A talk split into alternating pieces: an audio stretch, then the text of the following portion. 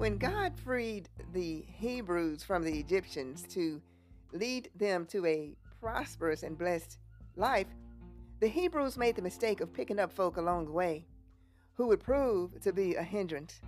Numbers 11:4 refers to them as the rabble. These were outsiders, instigators. They had their own self-interest at heart and prompted the Hebrews to moan and groan and complain against God. They didn't care about obeying God.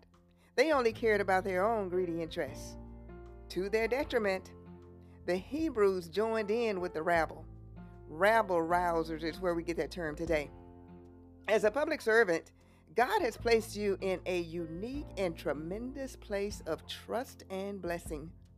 And if you take a quick look back, you will see how far He has brought you, how well He has provided for you and your family, and how He has positioned you to prosper.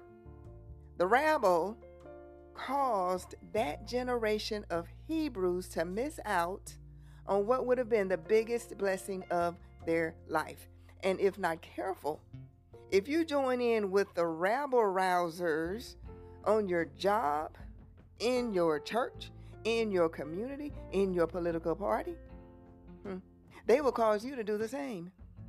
The rabble, as with the Hebrews then, as with the rabble rousers today, never have God's best interest or you at heart, only their own.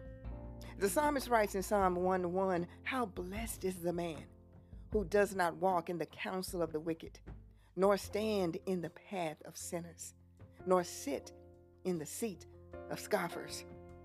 Check first to see if these people, the rabble rousers, are on God's side. If they aren't on God's side, they sure aren't on yours.